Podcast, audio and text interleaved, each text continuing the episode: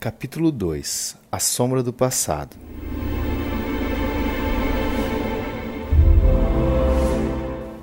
O comentário não se extinguiu dentro de nove nem de noventa e nove dias.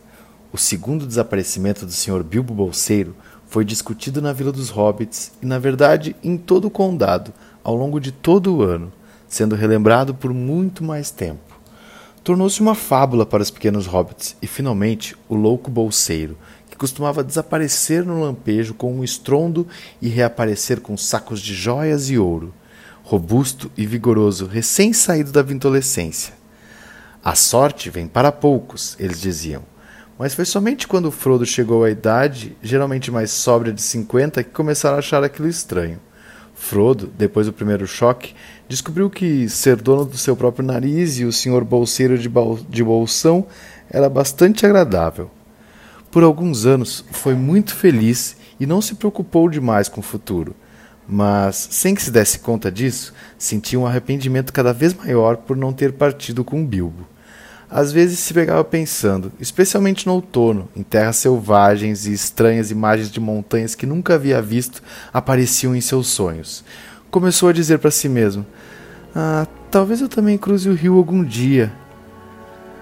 Ao que a outra metade de sua mente sempre respondia: Ainda não.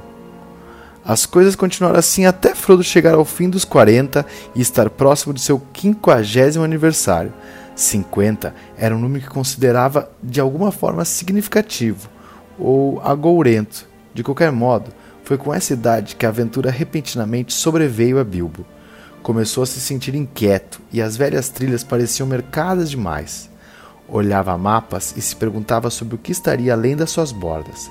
A maior parte dos mapas feitos no condado mostrava espaços em branco além de seus limites.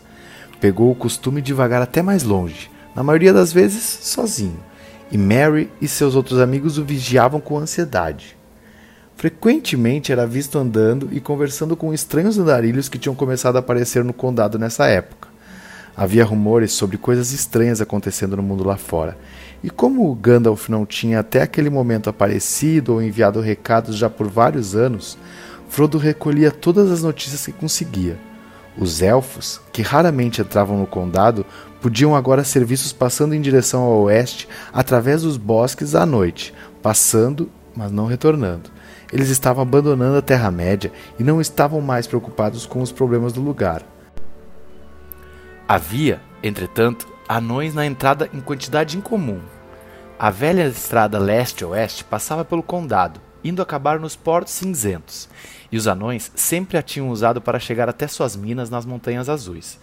Eram a principal fonte de notícias de partes distantes que os hobbits possuíam, se é que desejavam qualquer notícia. Geralmente os anões diziam pouco e os hobbits perguntavam menos ainda.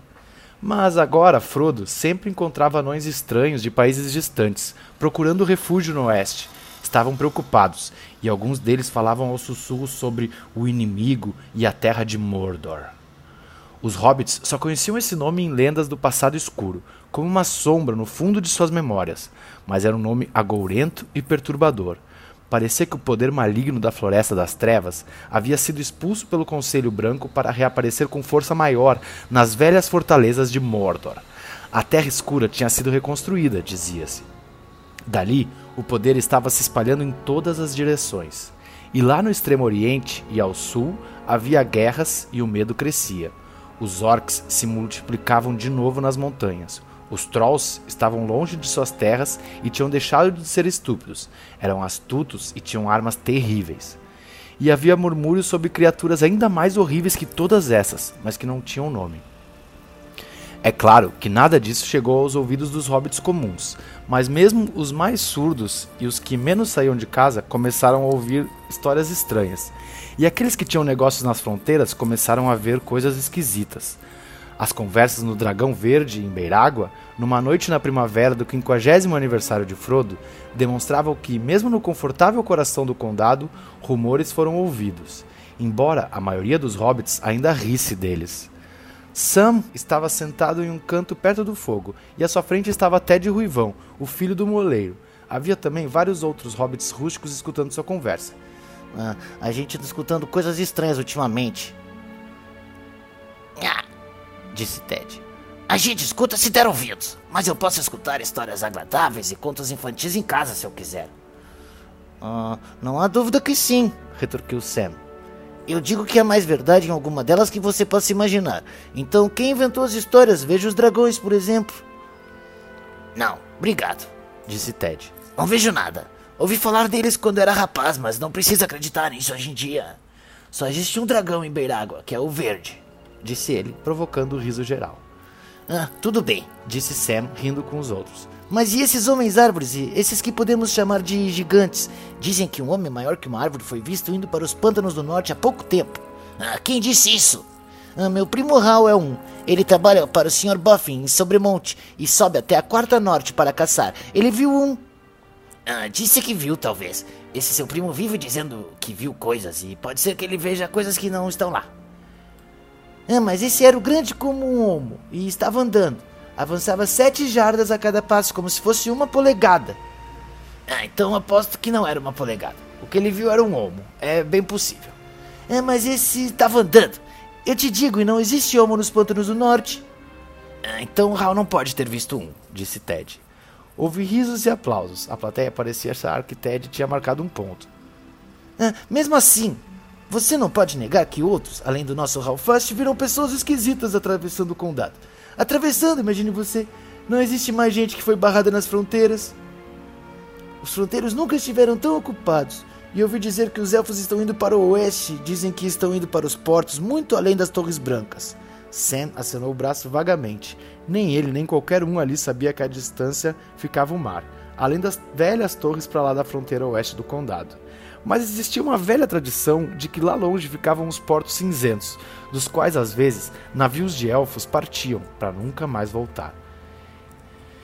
É, eles estão navegando, navegando pelo mar, eles estão indo para o oeste, nos deixando, disse Sam, meio que cantando as palavras, balançando a cabeça triste e solenemente. Mas Ted riu.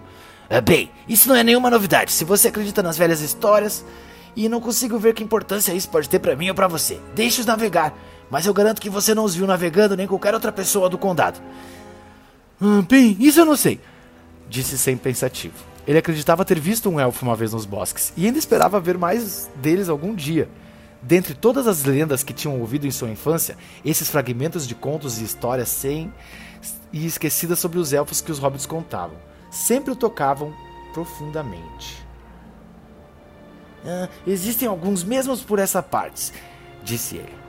Tem o Sr. Bolseiro, para quem eu trabalho. Ele me disse que estavam navegando e ele sabe um pouco sobre os elfos. E o velho Sr. Bilbo sabia mais. Tive muitas conversas com ele quando era garotinho. É, nenhum dos dois regula bem, disse Ted. Pelo menos o velho Bilbo era o louco. E o Frodo tá ficando. Se é daí que você recolheu suas informações, não precisa inventar mais nada. Bem, amigos, vou para casa. A sua saúde. Esvaziou a caneca e saiu fazendo barulho. Sam ficou sentado em silêncio e não falou mais. Tinha muito em que pensar. Em primeiro lugar, havia muito trabalho a fazer no jardim de Bolsão e o dia seguinte seria cheio se o tempo melhorasse. A grama estava crescendo rápido, mas tinha outras coisas na cabeça além da jardinagem. Depois de uns momentos, suspirou, levantou-se e saiu. Era o começo de abril e o céu estava clareando depois de uma chuva pesada. O sol tinha se posto e o entardecer pálido e fresco morria dentro da noite. Ele caminhou sobre as primeiras estrelas, através da vila dos hobbits e colina acima, assobiando doce e pensativamente. Foi bem nessa época que Gandalf reapareceu depois de uma longa ausência. Tinha estado por fora por três anos depois da festa, então fez uma visita rápida a Frodo e, depois de ter dado uma boa olhada nele, partiu novamente. Durante um ou dois anos consecutivos, havia aparecido com bastante frequência, chegando sem ser esperado depois do anoitecer e indo embora sem avisar antes do nascer do sol. Não discutia seus próprios assuntos e viagens e parecia principalmente interessado em pequenas notícias sobre a saúde e os afazeres de Frodo. Suas, suas visitas cessaram. Já fazia mais de nove anos que Frodo não ouvia ou tinha notícias dele, e começou a pensar que o mago nunca mais voltaria e tinha perdido completamente o interesse por hobbits. Mas naquela noite, enquanto Sam estava indo para casa e anoitecia, veio a já conhecida batida na janela do escritório. Frodo recebeu seu velho amigo com surpresa e grande prazer. Eles olharam bem um para o outro. Ora, ora, disse Gandalf. Você parece o mesmo de sempre, Frodo. Ah, você também, replicou este. Mas em seguida pensou que Gandalf parecia mais velho e desgastado. Quis saber notícias suas e do mundo lá fora, e logo os dois estavam numa conversa animada que durou até tarde da noite. Na manhã seguinte, depois de um dia de jejum tardio, o mago e Frodo estavam sentados perto da janela do escritório.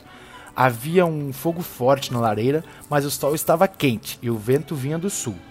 Tudo estava muito viçoso e o verde novo da primavera brilhava nos campos e nas pontas dos dedos das árvores. Gandalf estava pensando numa primavera de quase 80 anos atrás, quando Bilbo saíra de Bolsão sem levar um lenço. Seu cabelo talvez estivesse agora mais branco e sua barba e sobrancelha mais longas. Seu rosto mais marcado pela preocupação e pela sabedoria, mas os olhos brilhavam como sempre, e ele fumava e soprava anéis de fumaça com o mesmo vigor e prazer. Agora fumava em silêncio, pois Frodo estava quieto, perdido em pensamentos. Mesmo na luz do dia, ele sentia a sombra escura das notícias trazidas por Gandalf. Finalmente, quebrou o silêncio. Ah, ontem à noite você começou a dizer coisas estranhas sobre o meu anel, Gandalf. E aí parou, porque disse que era melhor conversar sobre esses assuntos de dia. N não acha que devia terminar agora? Você disse que o anel é perigoso, muito mais perigoso do que eu imagino. De, de que maneira? Ah, de muitas maneiras, respondeu o mago. Frodo, ele é muito mais poderoso do que jamais ousei pensar no início. Tão poderoso que, no final, poderia lentamente dominar qualquer um da raça dos mortais que o possuísse. O anel o possuiria.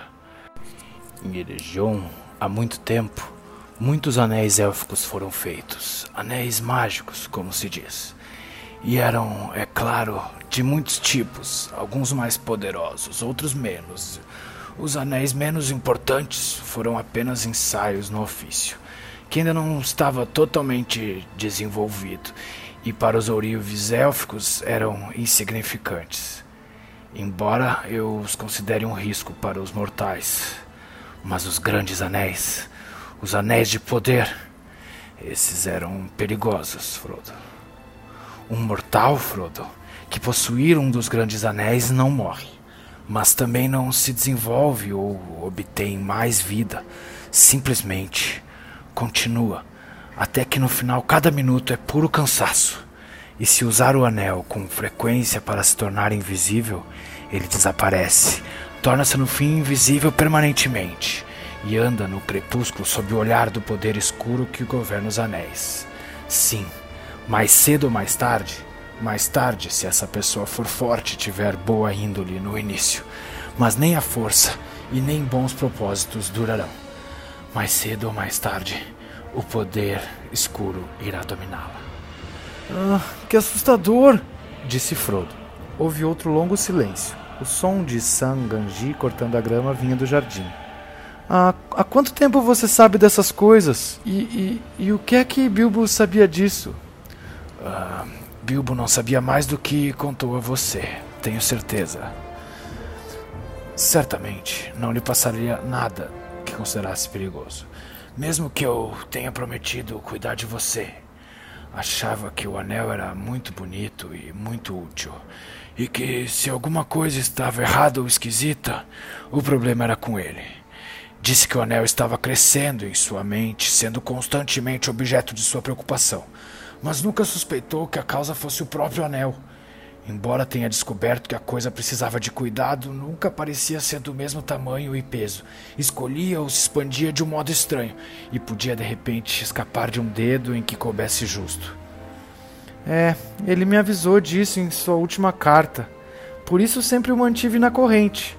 Ah, muito sábio. Mas quanto à sua vida longa, Bilbo, nunca relacionou o anel. Considerou que os méritos eram dele mesmo e tinha muito orgulho disso, mas estava ficando inquieto e impaciente, fino e esticado. Um sinal de que o anel estava tomando o controle. Há, há quanto tempo você sabe de tudo isso? perguntou Frodo de novo. Sei. Sei de muitas coisas que apenas os sábios sabem, Frodo. Mas se quer dizer sei sobre esse anel, bem, Ainda não sei, pode-se dizer. Há um último teste para ser feito, mas não duvido mais do que já suponho. Quando foi que comecei a supor? Continuou ele, cismando, em busca da resposta em sua memória. Deixe-me ver. Foi no ano em que o Conselho Branco expulsou o poder escuro da Floresta das Trevas. Um pouco antes da Batalha dos Cinco Exércitos, quando Bilbo encontrou o Anel. Uma sombra cobriu meu coração. Embora eu ainda não soubesse o que temia, sempre me perguntava como Gollum tinha achado um grande anel, pois aquele era um grande anel. Isso ao menos estava claro desde o início. Aí escutei a história estranha de Bilbo, de como tinha ganhado. E não pude acreditar nela. Quando finalmente consegui que contasse a verdade, percebi na hora que ele estava tentando colocar seu dinheiro sobre o anel acima de qualquer dúvida. Muito parecido com Gollum e seu presente de aniversário. As mentiras eram muito semelhantes para que eu ficasse tranquilo, ficou evidente que o anel tinha um poder pernicioso que começava a repercutir sobre seu domo e seu dono imediatamente. Este foi um primeiro indício verdadeiro que tive de que não estava tudo bem. Disse a Bilbo que era melhor não usar esse tipo de anel, mas ele se ressentiu e logo ficou furioso.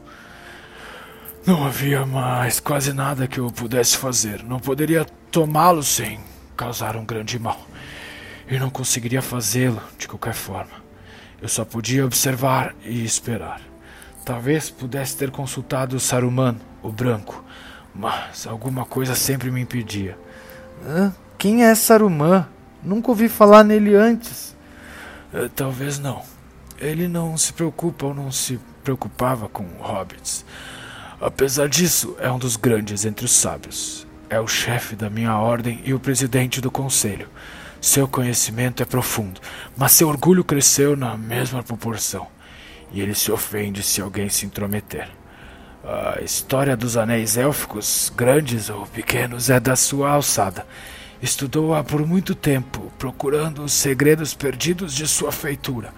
Mas quando os anéis foram debatidos no conselho, tudo que nos revelou sobre seu estudo se mostrou contra os meus receios. Então minha dúvida adormeceu. De modo inquieto, Ainda observei e esperei.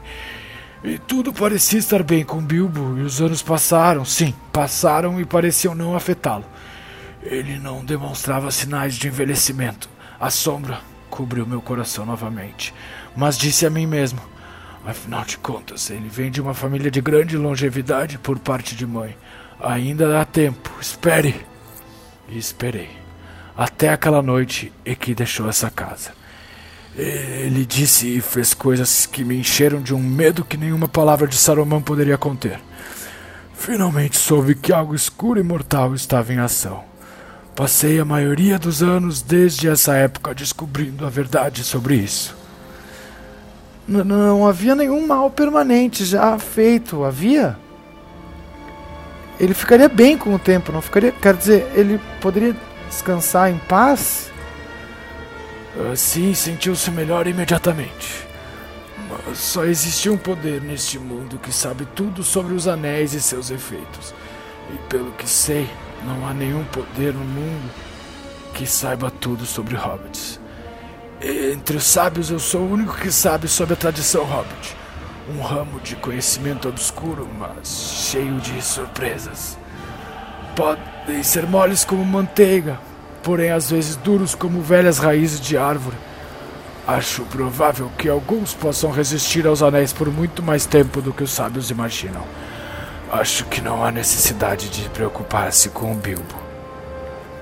É claro que ele possuiu o anel por muitos anos e usou, de modo que pode demorar muito até que a influência se acabe. Até que rever o anel não represente um perigo para ele, por exemplo. Se isso não acontecer, ele pode viver muito, bastante feliz, apenas continuando como estava quando se separou do anel. No fim das contas, desistiu dele por sua própria vontade. Um ponto importante. Não, eu não estava mais preocupado com Bilbo, uma vez que ele tinha se livrado da coisa. É por você que me sinto responsável. Desde que Bilbo partiu, ando muito preocupado com você. E com todos esses hobbits encantadores, absurdos e desamparados. Seria um triste golpe para o mundo se o poder escuro dominasse o condado e todos vocês, estúpidos e alegres bolgars, corneteiros, bofins, justa-correias e o resto, para não falar dos ridículos bolseiros, fossem todos escravizados. Frodo estremeceu. Mas por que isso deveria acontecer? E por que ele iria querer escravos assim? Para falar a verdade, acredito que até agora, até agora, veja bem, ele ignorou totalmente a existência dos hobbits. Você deve ficar agradecido, mas a sua segurança passou.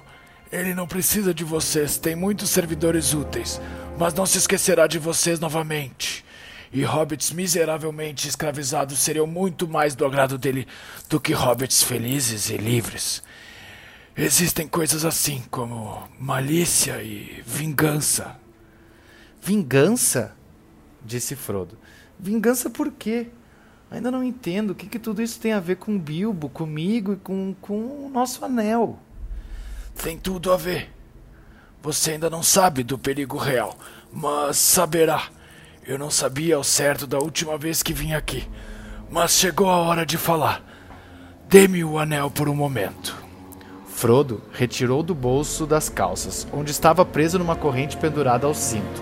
Soltou-o e entregou lentamente ao mago. Sentiu que estava muito pesado, como se o anel ou o próprio Frodo estivessem relutantes em permitir que Gandalf o tocasse. Gandalf ergueu-o no ar. Parecia ser feito de ouro puro e maciço. Você consegue ver essas marcas nele? perguntou o mago. Não, não vejo nada. O anel é liso e nunca mostra sinais de arranhões ou de uso. Então olhe. Para assombro e aflição de Frodo, o mago jogou o anel de repente bem no meio de um canto aceso da lareira. Frodo deu um grito e estendeu a mão tentando pegar as tenazes, mas Gandalf o segurou. Espere!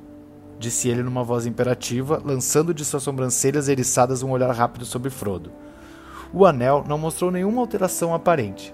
Depois de um tempo, Gandalf se levantou, fechou as folhas da janela e a cortina. A sala ficou escura e silenciosa, embora o barulho das tesouras de Sam, agora mais próximo da janela, ainda chegasse abafado do jardim. Por um momento, Gandalf ficou olhando para o fogo. Depois se abaixou e tirou o anel da lareira com os tenazes. E imediatamente o segurou. Frodo ficou boquiaberto. Está frio, disse Gandalf. Pegue-o. Gandalf colocou na palma da mão do outro, que estava tremendo. Parecia que o anel tinha ficado mais espesso e pesado que nunca. Erga-o, disse Gandalf.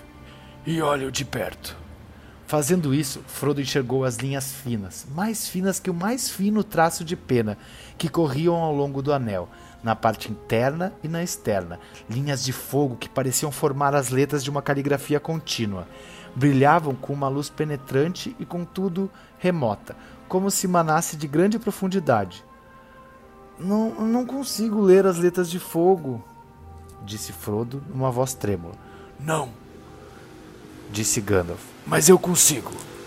Essas letras são élfico, de uma modalidade arcaica, mas é a língua de Mordor, a qual não vou pronunciar aqui. Mas isto, em língua comum, quer dizer aproximadamente um anel para todos governar, um anel para encontrá-los, um anel para todos trazer e na escuridão aprisioná-los. São apenas duas linhas de versos conhecidos há muito tempo na tradição élfica. Três anéis para os reis elfos sob este céu, sete para os senhores anões em seus rochosos corredores, nove para os homens mortais fardados ao eterno sono, um para o Senhor do Escuro em seu escuro trono. Na terra de Mordor, onde as sombras se deitam, um anel para todos governar, um anel para encontrá-los. Um anel para todos trazer e na escuridão aprisioná-los. Na terra de Mordor, onde as sombras se deitam. Parou então disse lentamente, numa voz profunda: Este é o anel mestre. O um anel para todos governar. Este é o um anel que ele perdeu há muito tempo o que causou uma, um grande enfraquecimento de seu poder. Ele o deseja muito, mas não deve obtê-lo. Frodo estava sentado em silêncio e paralisado. Parecia que o medo estava estendendo uma mão enorme, como uma nuvem escura que nascia no leste e avançava para envolvê-lo. Esse anel. Como, como que veio parar na, nas minhas mãos? Ah! Esta é uma longa história, Frodo. Seu início remonta aos anos negros, agora apenas lembrados pelos mestres conhecedores das tradições. Se eu tivesse de lhe contar tudo, ficaríamos aqui sentados até o inverno chegar. Mas ontem à noite lhe falei sobre Sauron o Grande, o Senhor do Escuro. Os rumores que ouviu são verdadeiros. Ele realmente ressurgiu. Deixou seus domínios na Floresta das Trevas e voltou à sua antiga fortaleza, na Torre Escura de Mordor. Até vocês, hobbits, já ouviram esse nome, como uma sombra rondando os limites das velhas histórias. Sempre, depois de uma derrota e uma pausa, a sombra toma outra forma e cresce novamente. Ai, gostaria que isso não tivesse acontecido na minha época. Eu também, disse Gandalf. Como todos que vivem nesses tempos. Mas a decisão não é nossa. Tudo o que temos de decidir é o que fazer com o tempo que nos é dado.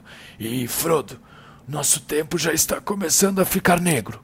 O inimigo está se tornando muito forte. Seus planos ainda não estão amadurecidos, eu acho mas estão amadurecendo. Será muito difícil para nós. Já seria, mesmo se não fosse por esse acaso terrível. Para o inimigo falta ainda uma coisa que lhe dê força e sabedoria para derrotar todas as resistências, quebrar todas as defesas e cobrir todas as terras com uma segunda escuridão. Ele precisa do um anel. Os três, os mais bonitos de todos, foram escondidos deles pelo reis elfos e suas mãos nunca os tocaram ou macularam. Sete, os senhores anões possuíam, mas ele os recuperou três, e os outros foram consumidos pelos dragões. Nove, ele deu a homens mortais, orgulhosos e poderosos, e desse modo os uh, seduziu. Há muito tempo caíram sob o domínio do Um e se tornaram espectros do Anel, sombras sob sua grande sombra, seus mais terríveis servidores. Há muito tempo, faz muitos anos que os nove foram levados para longe. Mas quem sabe, conforme as sombras cresçam novamente, esses também podem retornar. Mas deixa pra lá. Não devemos falar dessas coisas nem numa manhã do condado. A situação agora é esta: os nove foram reunidos por ele, os sete também, ou então foram destruídos. Os três ainda estão escondidos, mas não o preocupam mais. Precisa apenas do um, pois este foi feito por ele mesmo, pertence a ele, que permitiu que uma grande parte do seu antigo poder passasse de modo que pudesse governar todos os outros. Se o recuperar, poderá comandar a todos novamente, onde quer que estejam, até mesmo os três. E tudo o que foi feito com eles não terá mais efeito. Ele ficará mais forte do que nunca. E este é o acaso terrível, Frodo. Ele acreditava que o Um estava desaparecido, que havia sido destruído pelos elfos, como deveria ter acontecido, mas agora sabe que ele não desapareceu, que foi encontrado. Então o está procurando, procurando, e todo o seu pensamento está concentrado nisso. É a sua grande esperança e nosso grande receio. Por quê? Por que não foi destruído? gritou Frodo. E, e como aconteceu ao inimigo perdê-lo se era tão forte e o considerava tão precioso? Apertou o anel em sua mão, como se já enxergasse dedos escuros se estendendo para tentar tomá-lo. Foi tomado dele, disse Gandalf. Antigamente, a força de resistência dos elfos contra ele era maior.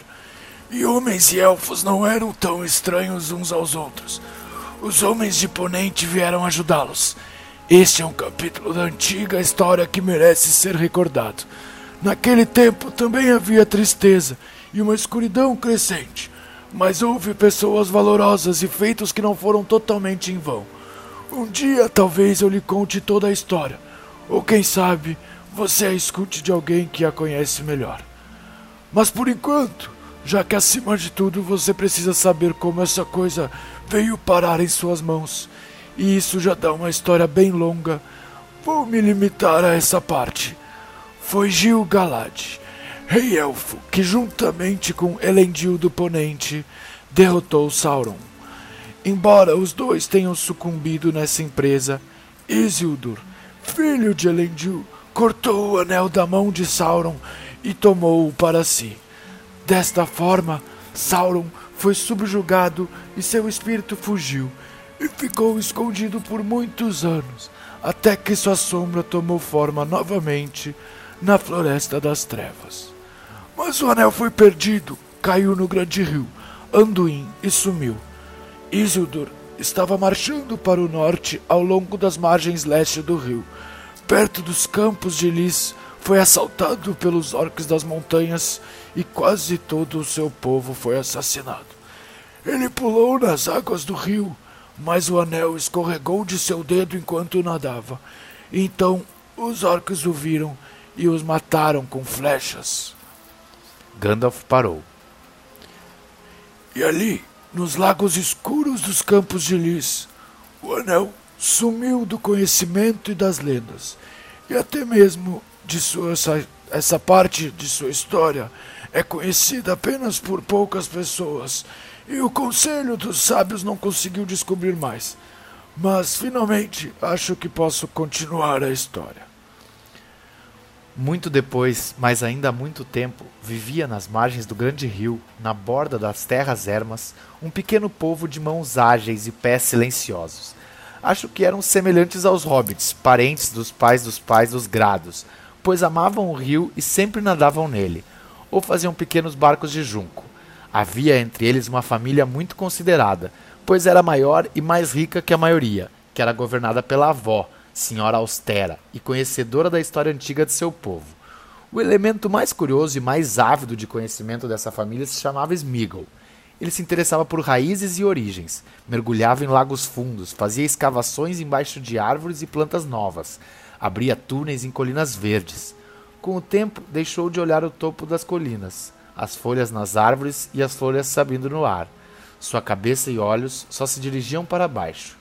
Tinha um amigo chamado Deagle, parecido com ele, de olhos mais penetrantes, mas não tão rápido ou forte. Uma vez pegaram um barco e desceram para os campos de lis, onde havia grandes canteiros de íris e juncos em flor. Ali, Smeagol desceu e foi fuçar as margens, mas Deagle ficou sentado no barco pescando. De repente, um grande peixe mordeu a isca, e antes que soubesse onde estava, ele foi arrastado para fora do barco e dentro da água, até o fundo. Então soltou a linha, pois julgou ver alguma coisa brilhando no leito do rio, prendendo a respiração, conseguiu apanhá-la.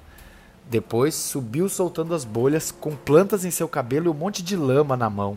Nadou até a margem. E veja só, quando limpou a lama, viu em sua mão um lindo anel de ouro, que brilhava e resplandecia ao sol. Seu coração se alegrou, mas Smeagol tinha ficado vigiando de trás de uma árvore, e enquanto Deagle se regozijava com o anel, Smeagol chegou devagar por trás dele. Dê isso para nós, Deagle, meu querido. Disse Smeagol sobre o ombro do amigo. Por quê? Perguntou Deagle. Porque é meu aniversário, meu querido. E eu quero isso. Disse Smeagol. Eu não ligo. Disse Deagle. Eu já lhe dei um presente de aniversário, que foi mais do que eu podia. Eu encontrei isso e vou ficar com ele. vai mesmo, meu querido? disse Smeagol, e segurou Deagle pela garganta e o estrangulou, porque o ouro era tão brilhante e bonito. Depois, pôs o anel em seu dedo. Jamais se descobriu o que tinha acontecido com Deagle. Foi assassinado longe de casa e seu corpo foi habilmente escondido. Mas Smeagol voltou sozinho e descobriu que ninguém de sua família podia vê-lo quando estava usando o anel. Ficou muito satisfeito com essa descoberta e a ocultou usava para descobrir segredos e se aproveitava de seus conhecimentos em feitos desonestos e maliciosos. Ficou com olhos perspicazes e ouvidos aguçados para tudo que fosse pernicioso. O anel tinha lhe dado poderes de acordo com sua estatura. Não é de admirar que tenha se tornado muito impopular e que fosse evitado, quando visível, por todos os seus parentes. Estes o chutavam e ele mordia seus pés. Começou a roubar e a andar por aí, resmungando para si mesmo, gorgolejando. Por isso chamavam-no de Gollum e o amaldiçoavam, lhe diziam para ir embora. Sua avó, querendo paz, expulsou-o da família e o pôs para fora de sua toca. Vagou sozinho, chorando um pouco pela dureza do mundo, e viajou rio acima, até chegar a um riacho que descia das montanhas, seguindo esse caminho. Capturava peixes em lagos fundos com dedos invisíveis e os comia crus. Num dia muito quente, quando se inclinava sobre um lago, sentiu algo queimando na sua nuca, e uma luz ofuscante que vinha da água doeu em seus olhos molhados. Surpreendeu-se com isso, pois havia quase se esquecido da existência do sol. Então, pela última vez, olhou para cima e o desafiou com o punho fechado. Mas quando abaixou os olhos, viu à sua frente, distantes, os topos das montanhas sombrias, de onde vinha o riacho. E de repente pensou: hum, Debaixo daquelas montanhas deve ser um lugar fresco e de muita sombra. O sol não poderia me olhar ali. As raízes dessa montanha devem ser raízes de, hum, de verdade. Hum, deve haver grandes segredos enterrados lá que não foram descobertos desde o início. Então viajou de noite pelas montanhas e encontrou uma pequena caverna, da qual corria o riacho escuro, e fez o caminho rastejando, como uma larva entrando no coração das montanhas. Sumiu de todo conhecimento. O anel entrou nas sombras com ele, e nem mesmo quem o fez, quando seu poder começou a crescer novamente, pôde saber qualquer coisa sobre o assunto. Gollum! gritou Frodo. Gollum! Quer dizer que esta é justamente a criatura Gollum que Bilbo encontrou? Que asqueroso! Acho que esta é uma história triste, disse o mago.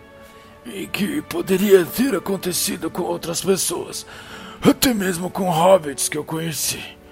Não, não posso acreditar que Gollum tem algum parentesco com os hobbits, por mais distante que seja.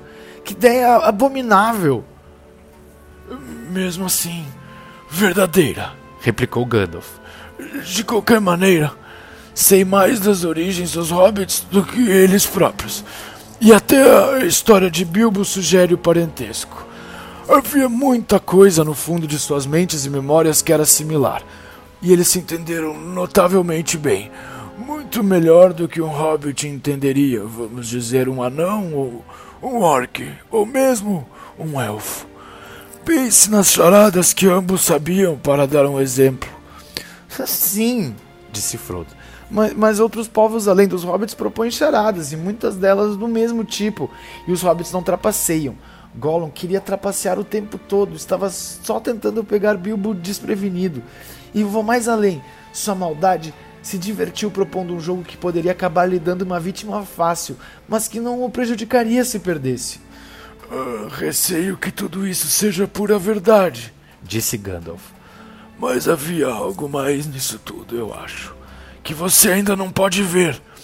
Até mesmo Gollum não estava totalmente arruinado. Provou ser mais resistente até do que um dos sábios poderia imaginar. Como também pode acontecer com um hobbit.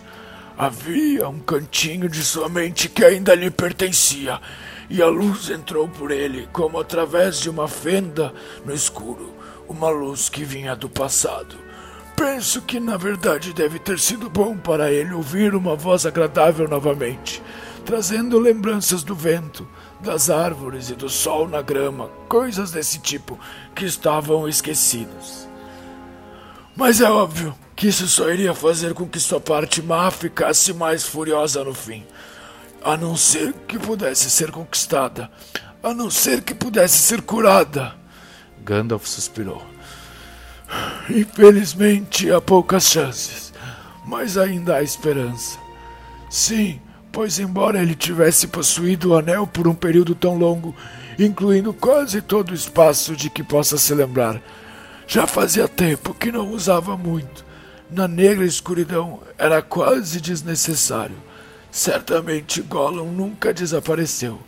Está magro e ainda resistente, mas a coisa estava devorando sua mente, é claro, e o tormento já era quase insuportável. Todos os grandes segredos sob as montanhas acabaram, se transformando apenas numa noite vazia.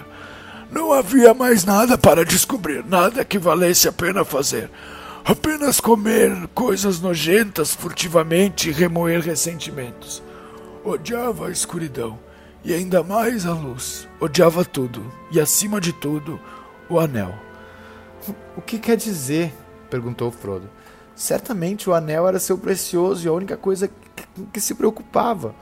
Mas se o odiava, por que não se livrou dele ou não foi embora e o deixou? Você precisa começar a entender, Frodo. Depois de tudo que ouviu, ele o odiava e o amava, da mesma forma como odiava e amava a si mesmo. Não podia se livrar dele. Nessa questão não tinha mais vontade própria. Um anel de poder toma conta de si próprio, Frodo. Ele pode escapar traiçoeiramente, mas quem o possui nunca o abandona. No máximo, brinca com a ideia de entregá-lo aos cuidados de alguma outra pessoa. Isso apenas num estágio inicial, quando ele começa a se apoderar. Mas até onde sei, somente Bilbo em toda a história foi além de brincar e realmente o entregou. Precisou de toda a minha ajuda também. E mesmo assim, ele nunca teria simplesmente abandonado o anel ou colocado de lado. Não foi Gollum, Frodo, mas foi o próprio anel que decidiu as coisas. O anel o deixou. ali e bem em tempo de encontrar Bilbo, disse Frodo. Um orc não teria sido mais adequado? Isso não é brincadeira, disse Gandalf. Não para você. Esse foi o acontecimento mais estranho em toda a história do Anel até agora. A chegada de Bilbo exatamente naquela hora e o fato de ter colocado a mão sobre ele cegamente no escuro. Havia mais que um poder em ação, Frodo. O anel estava tentando voltar para seu mestre. Tinha escorregado da mão de Isildur e o traíra. Depois, quando houve uma chance, pegou o pobre Deagle e este foi assassinado. E depois disso, Gollum. E o anel o devorou. Não podia mais fazer uso dele. Gollum era pequeno e mesquinho demais. Enquanto permanecesse com ele, o anel jamais deixaria o lago escuro. Então, nesse momento, quando seu mestre estava novamente acordado, enviando seu pensamento escuro das florestas das trevas, ele abandonou Gollum para ser apanhado pela pessoa mais improvável que se poderia imaginar Bilbo do Condado. Por trás disso havia algo mais em ação, além de qualquer desígnio de quem fez o anel. Não posso deixar de modo mais direto. Bilbo estava designado a encontrar o anel, e não por quem o fez. Nesse caso, você também estava designado a possuí-lo, e este pode ser um pensamento encorajador. Mas não é, disse Frodo. Embora eu não tenha certeza do que entendi o que me contou. Mas como você soube tudo isso sobre o anel e sobre Gollum? Você realmente sabe de tudo isso ou ainda está só adivinhando? Gandalf olhou para Frodo e seus olhos brilharam. Eu sabia muito e aprendi muito, mas não vou prestar contas de tudo que eu fiz para você. A história de Elendil e Isildur e do Um Anel é conhecida por todos os sábios e ficou demonstrado apenas pelas letras de fogo que o seu anel é o Um, mesmo deixando de lado outras evidências. E, e quando você descobriu isso? perguntou Frodo, interrompendo. Agora há pouco, nesta sala, é claro, respondeu o mago secamente. Mas já esperava fazer essa descoberta. Voltei de escuras jornadas e de uma longa procura para fazer o teste final.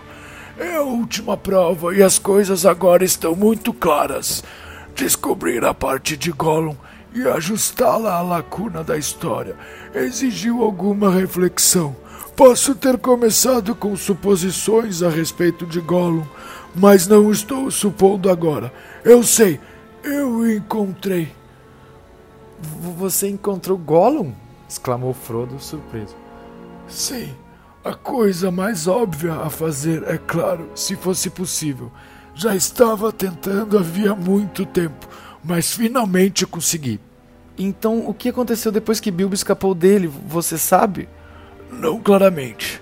O que você ouviu foi que Gollum estava disposto a contar, embora, é claro, não do modo que relatei. Por exemplo, ele chamava o anel de seu presente de aniversário e não abria mão disso. Disse que veio de sua avó, que tinha montes de coisas bonitas daquele tipo. Uma história ridícula. Não duvido do que, não duvido do que a avó de Smeagol fosse uma matriarca, uma grande pessoa à sua maneira, mas dizer que ela possuía muitos anéis élficos era absurdo. E quanto a doá-los, isso era mentira, mas uma mentira com um fundo de verdade. O assassinato de Deagle assombrava Gollum e ele inventou uma defesa, repetindo-a a seu precioso muitas vezes, enquanto ruía ossos no escuro, até quase acreditar no que dizia. Era seu aniversário. Deagle deveria ter dado-lhe o anel. Para ele, era óbvio que o anel tinha aparecido daquele modo, porque era um presente. Era seu presente de aniversário e tudo mais. Eu o suportei o quanto pude, mas a verdade era desesperadamente importante, e no final precisei ser rude. Amedrontei-o com fogo e arranquei dele a verdadeira história, pouco a pouco, junto com muito rosnar e resmungar. Considerou-se mal interpretado e usado. Mas quando finalmente me contou a história, até o final do jogo de charadas e a fuga de Bilbo, não disse mais nada a não ser da forma de pistas obscuras. Alguma outra coisa o amedrontava mais que eu. Resmungava queria ter de volta o que era seu. As pessoas iriam ver se ele suportaria ser chutado, expulso de uma toca e depois roubado. Gollum tinha agora bons amigos, bons e muito fortes. Eles o, eles o ajudariam. Bolseiro iria pagar por isso. Esse era seu principal pensamento. Odiava Bilbo e amaldiçoava seu nome. E mais, sabia de onde ele tinha vindo. Mas como descobriu? Bem, quanto ao nome, o próprio Bilbo o disse muito ingenuamente. E depois disso seria fácil descobrir de onde vinha, já que Gollum tinha saído de sua ilha. Ah, sim, ele saiu o desejo pelo anel provou ser mais forte do que seu medo dos orcs e até da luz. Depois de um ou dois anos, ele deixou as montanhas. Veja você, embora ainda preso ao desejo pelo anel, Gollum não estava mais sendo devorado por ele. Começou a reviver um pouco. Sentiu-se velho, terrivelmente velho, embora menos tímido, e estava mortalmente faminto. A luz do sol e da lua ainda eram odiadas por ele, e sempre serão, eu acho. Mas ele foi esperto, descobriu que poderia se esconder da luz do dia e do luar e fazer seu caminho rápida e suavemente na calada da noite, com seus olhos pálidos e frios, e capturar coisas amedrontadas ou imprudentes. Ficou muito mais forte e corajoso com nova comida e ar conseguiu achar o caminho da Floresta das Trevas, como se poderia esperar. Foi ali que você o encontrou? Perguntou Frodo. Eu o vi lá, respondeu Gandalf. Mas antes disso, ele vagara por lugares distantes, seguindo o rastro de Bilbo. Não tenha dúvida de que foi difícil arrancar qualquer informação dele, pois sua conversa era sempre interrompida por maldições e ameaças. O que ele tinha em seus bolsos? Dizia ele. Eu não sabia. Não, precioso. Trapaça barata. Não foi uma pergunta honesta. Ele enganou primeiro. Enganou sim. Hum, quebrou as regras. Deveríamos ter espremido ele. Sim, precioso. E nós vamos, precioso. Esta é uma amostra de sua conversa. Suponho que você não queira mais. Tive de aguentar isso por vários dias. Mas através das pistas que escapavam com aquele rosnar, descobrir que seus pés silenciosos o tinham conduzido finalmente a Esgaroth e até as ruas do vale, escutando secretamente e espiando. Bem, a notícia dos grandes acontecimentos estava espalhada pelas terras ermas e muitos tinham ouvido o nome de Bilbo e sabiam de onde vinha. Nós não fizemos segredo de nossa viagem de volta até sua casa no oeste. Os ouvidos atentos de Gollum logo escutariam o que desejavam. E, então, por que ele não seguiu o rastro de Bilbo por, por mais tempo? Perguntou Frodo. Por que não, não veio até o condado? Ah! Agora chegamos ao ponto. Acho que Gollum tentou.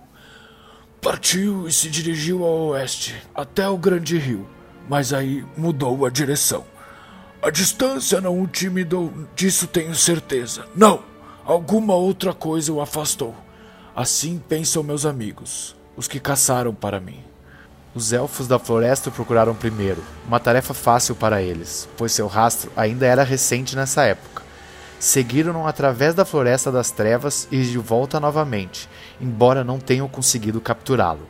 A floresta estava cheia de rumores sobre ele, contos terríveis mesmo para animais e pássaros, continuava Gandalf.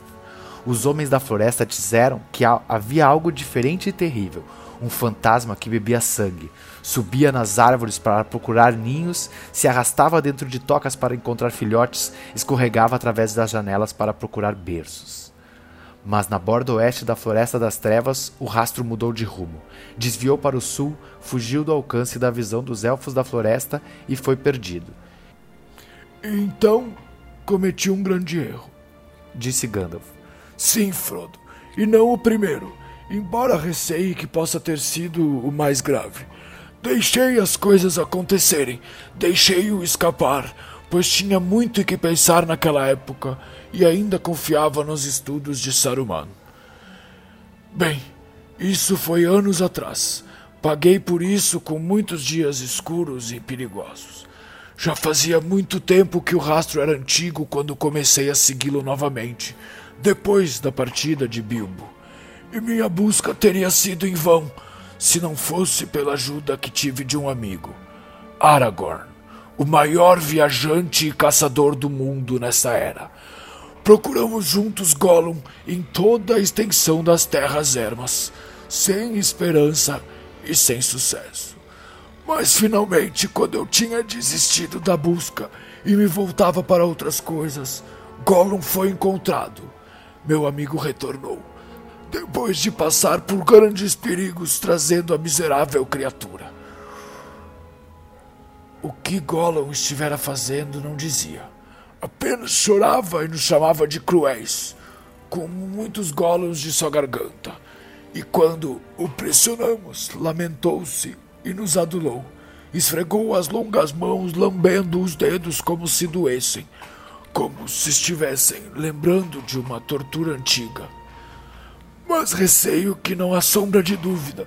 Ele tinha feito um percurso longo e furtivo, passo a passo, milha a milha, até finalmente chegar à terra de Mordor.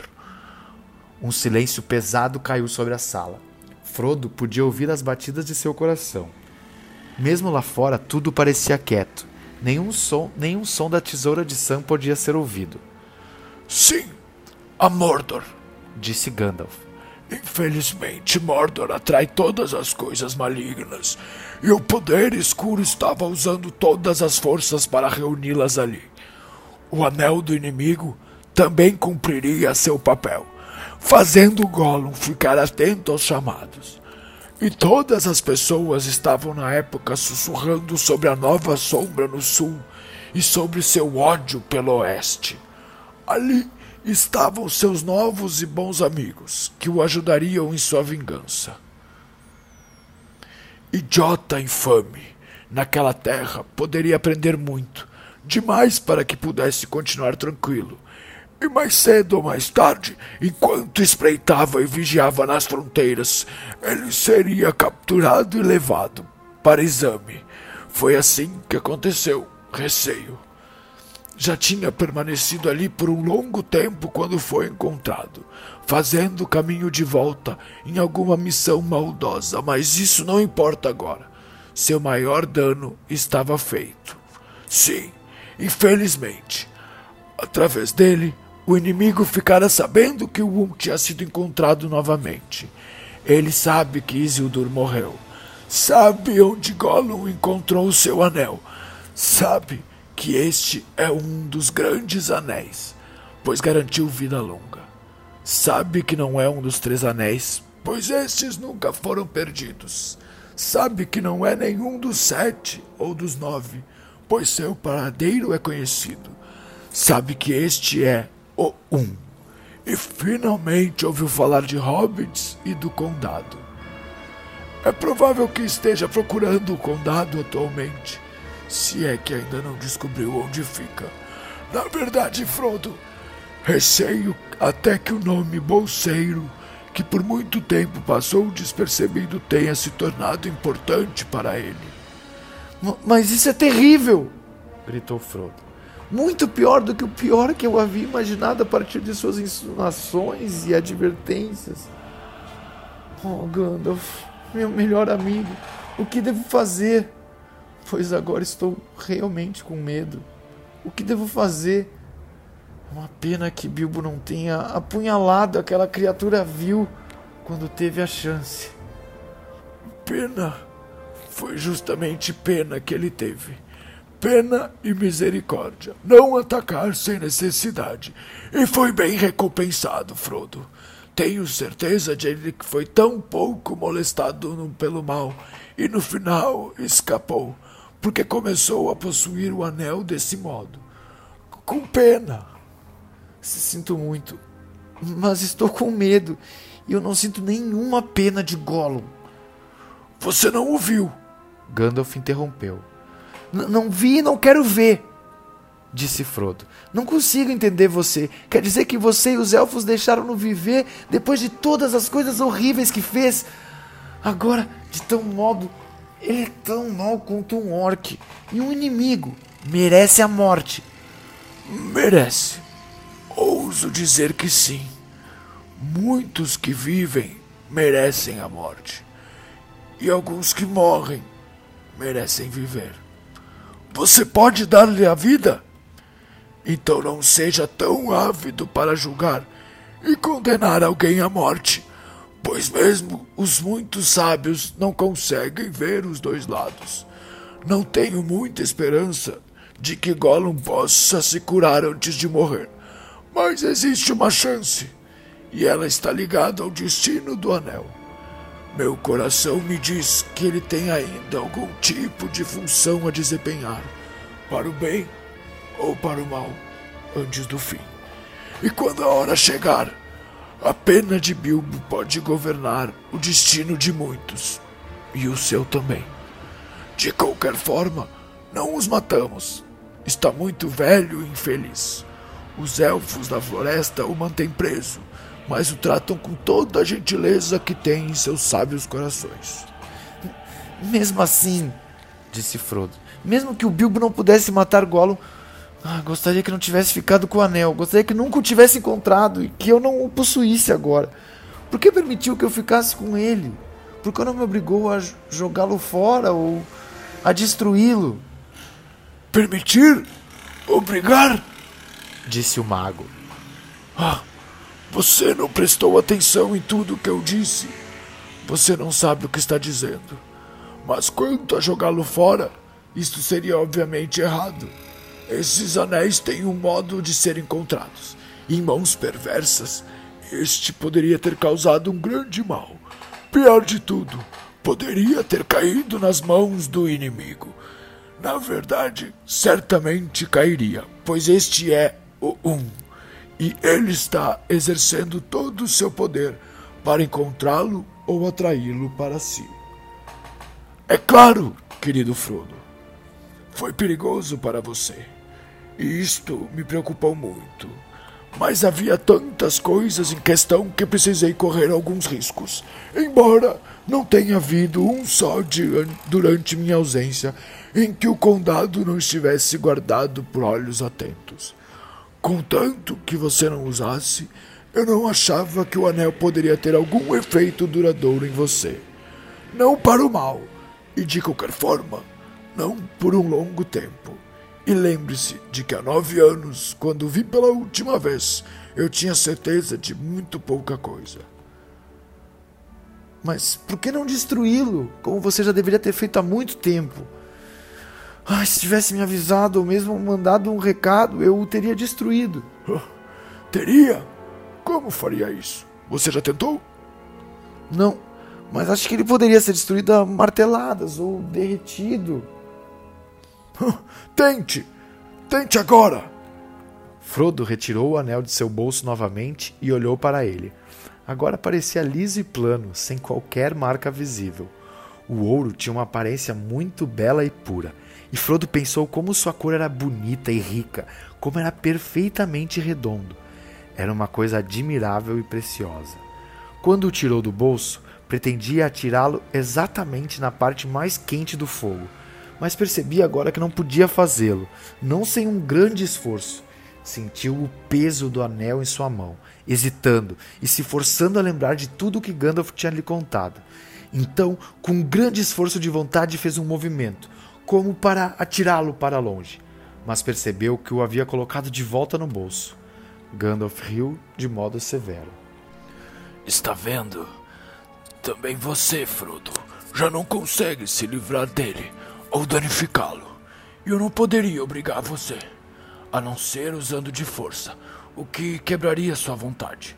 Mas quanto a destruir o anel, a força é inútil. Mesmo que você o pegasse e o martelasse com uma marreta pesada, nenhum vestígio apareceria nele. Suas mãos não podem desfazê-lo, nem as minhas. Seu pequeno fogo, é claro, não derreteria nem ouro comum. Este anel já passou por ele incólume e nem foi aquecido mas não há forja de ferreiro neste condado que possa alterá-lo de forma alguma. Nem mesmo as bigornas e os fornos dos anões poderiam fazer isto. Alguém disse que o fogo dos dragões poderia derreter e consumir os anéis de poder, mas hoje em dia não sobrou nenhum dragão na terra cujo velho fogo seja quente o suficiente. Nem nunca houve qualquer dragão, nem mesmo Ancalagon, o negro, que pudesse danificar o um anel o Anel Governante, pois ele foi feito pelo próprio Sauron. Só existe uma maneira: encontrar as fendas da perdição nas profundezas de Orodruin, a montanha de fogo, e atirar o anel ali. Se você realmente quer destruí-lo, colocá-lo fora de alcance do inimigo para sempre. É claro que eu quero destruí-lo! gritou Frodo. Ou bem, fazer com que ele seja destruído. Não sou talhado para buscas perigosas. Gostaria de nunca ter visto o anel. Por que veio a mim? Por que, que fui escolhido? Perguntas desse tipo não se podem responder, disse Gandalf. Pode ter certeza que não foi por méritos que outros não tenham. Pelo menos não por poder ou sabedoria mas você foi escolhido e, portanto, deve usar toda a força, coração e esperteza que tiver. Mas, mas não tenho. Mas eu tenho tão. Não, tenho tão pouco dessas coisas. Você é sábio e poderoso. Você não ficaria com o anel? Não! gritou Gandalf, levantando-se de repente. Com esse poder, eu teria um poder grande e terrível demais. E comigo o anel ganharia uma força ainda maior e mais fatal. Seus olhos brilharam e seu rosto se acendeu como se estivesse iluminado por dentro. Não me tente, pois eu não quero ficar como o próprio Senhor do Escuro.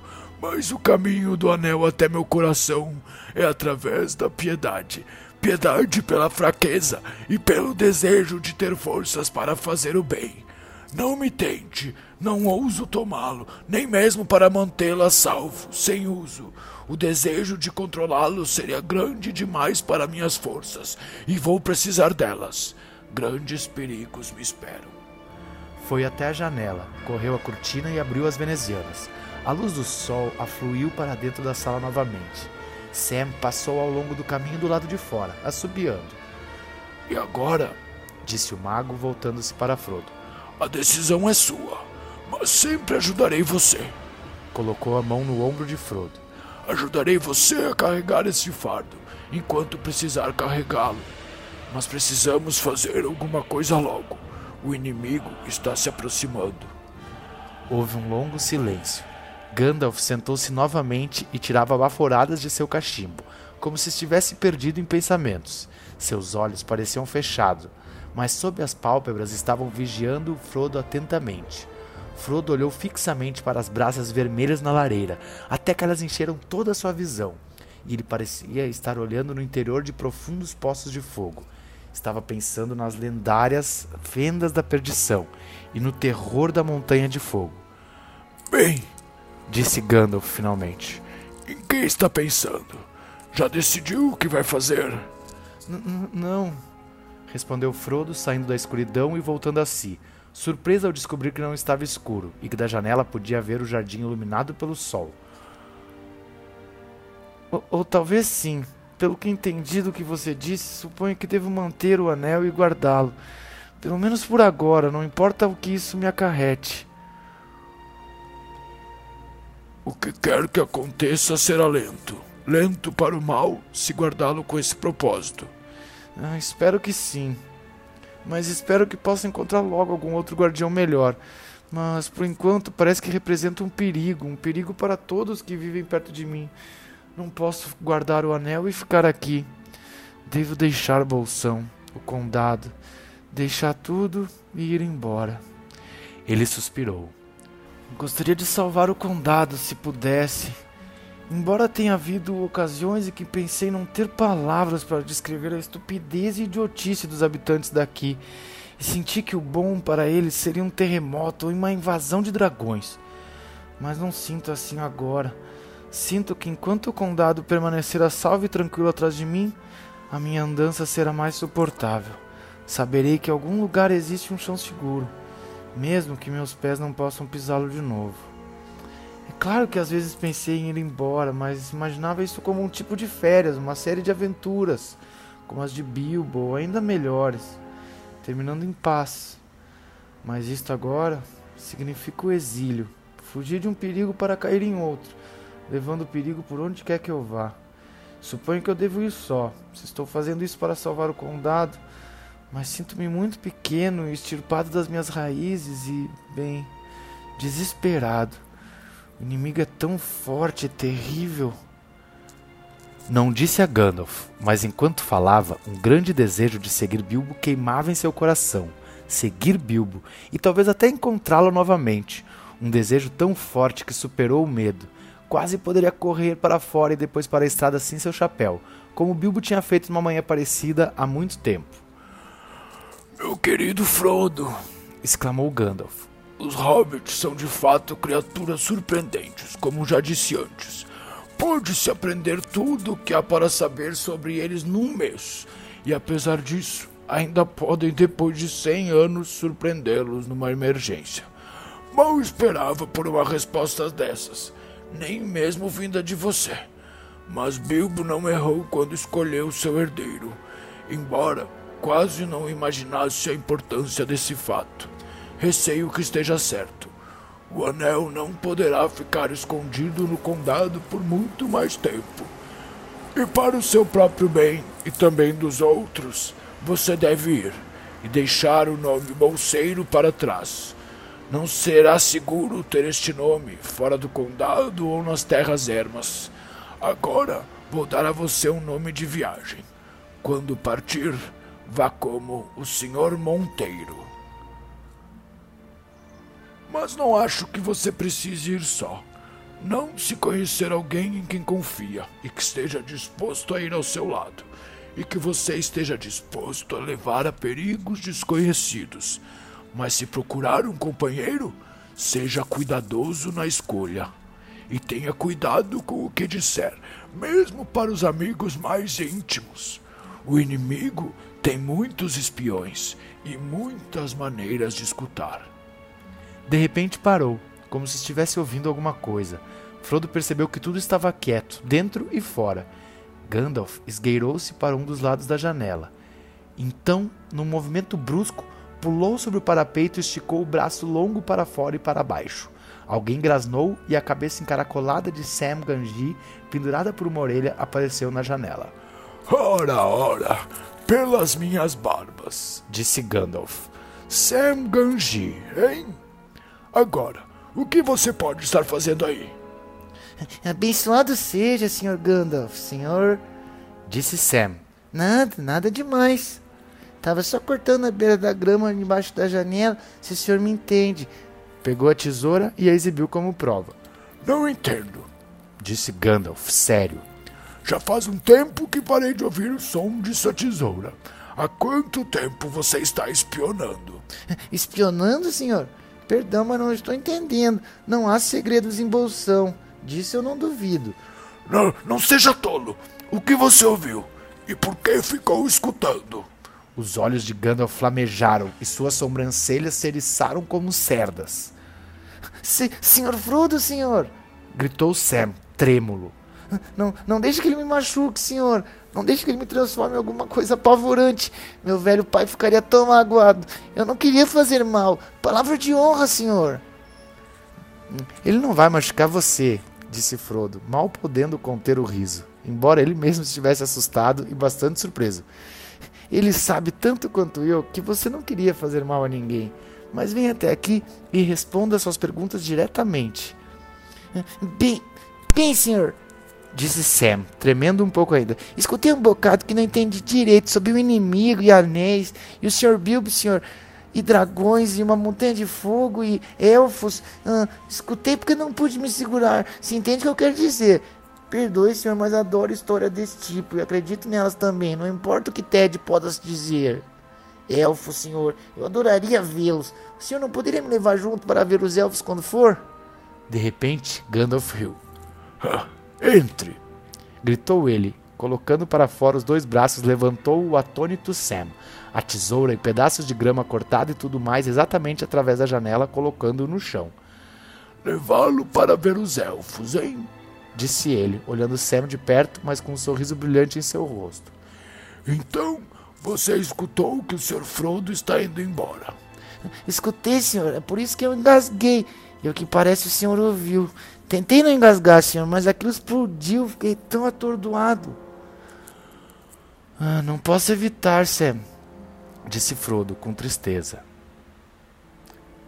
De repente, percebeu que fugir do condado implicaria despedida muito mais dolorosa do que simplesmente dizer adeus aos confortos conhecidos de Bolsão.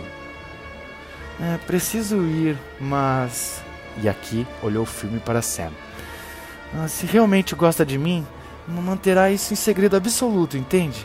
Se não fizer isso, se você soltar uma só palavra do que escutou aqui, então eu quero que Gandalf o transforme num sapo pintado e enche o jardim de cobras. Sam caiu de joelhos, tremendo. Levante-se, Sam, disse Gandalf. Pensei em algo melhor que isso. Algo para fechar sua boca e puni-lo de modo exemplar por ter ficado escutando a conversa. Você irá embora com o Sr. Frodo. Eu, senhor! gritou Sam, pulando como um cachorro que é convidado para um passeio eu e ver os elfos e tudo mais. Viva! Viva! gritou ele, rompendo em lágrimas.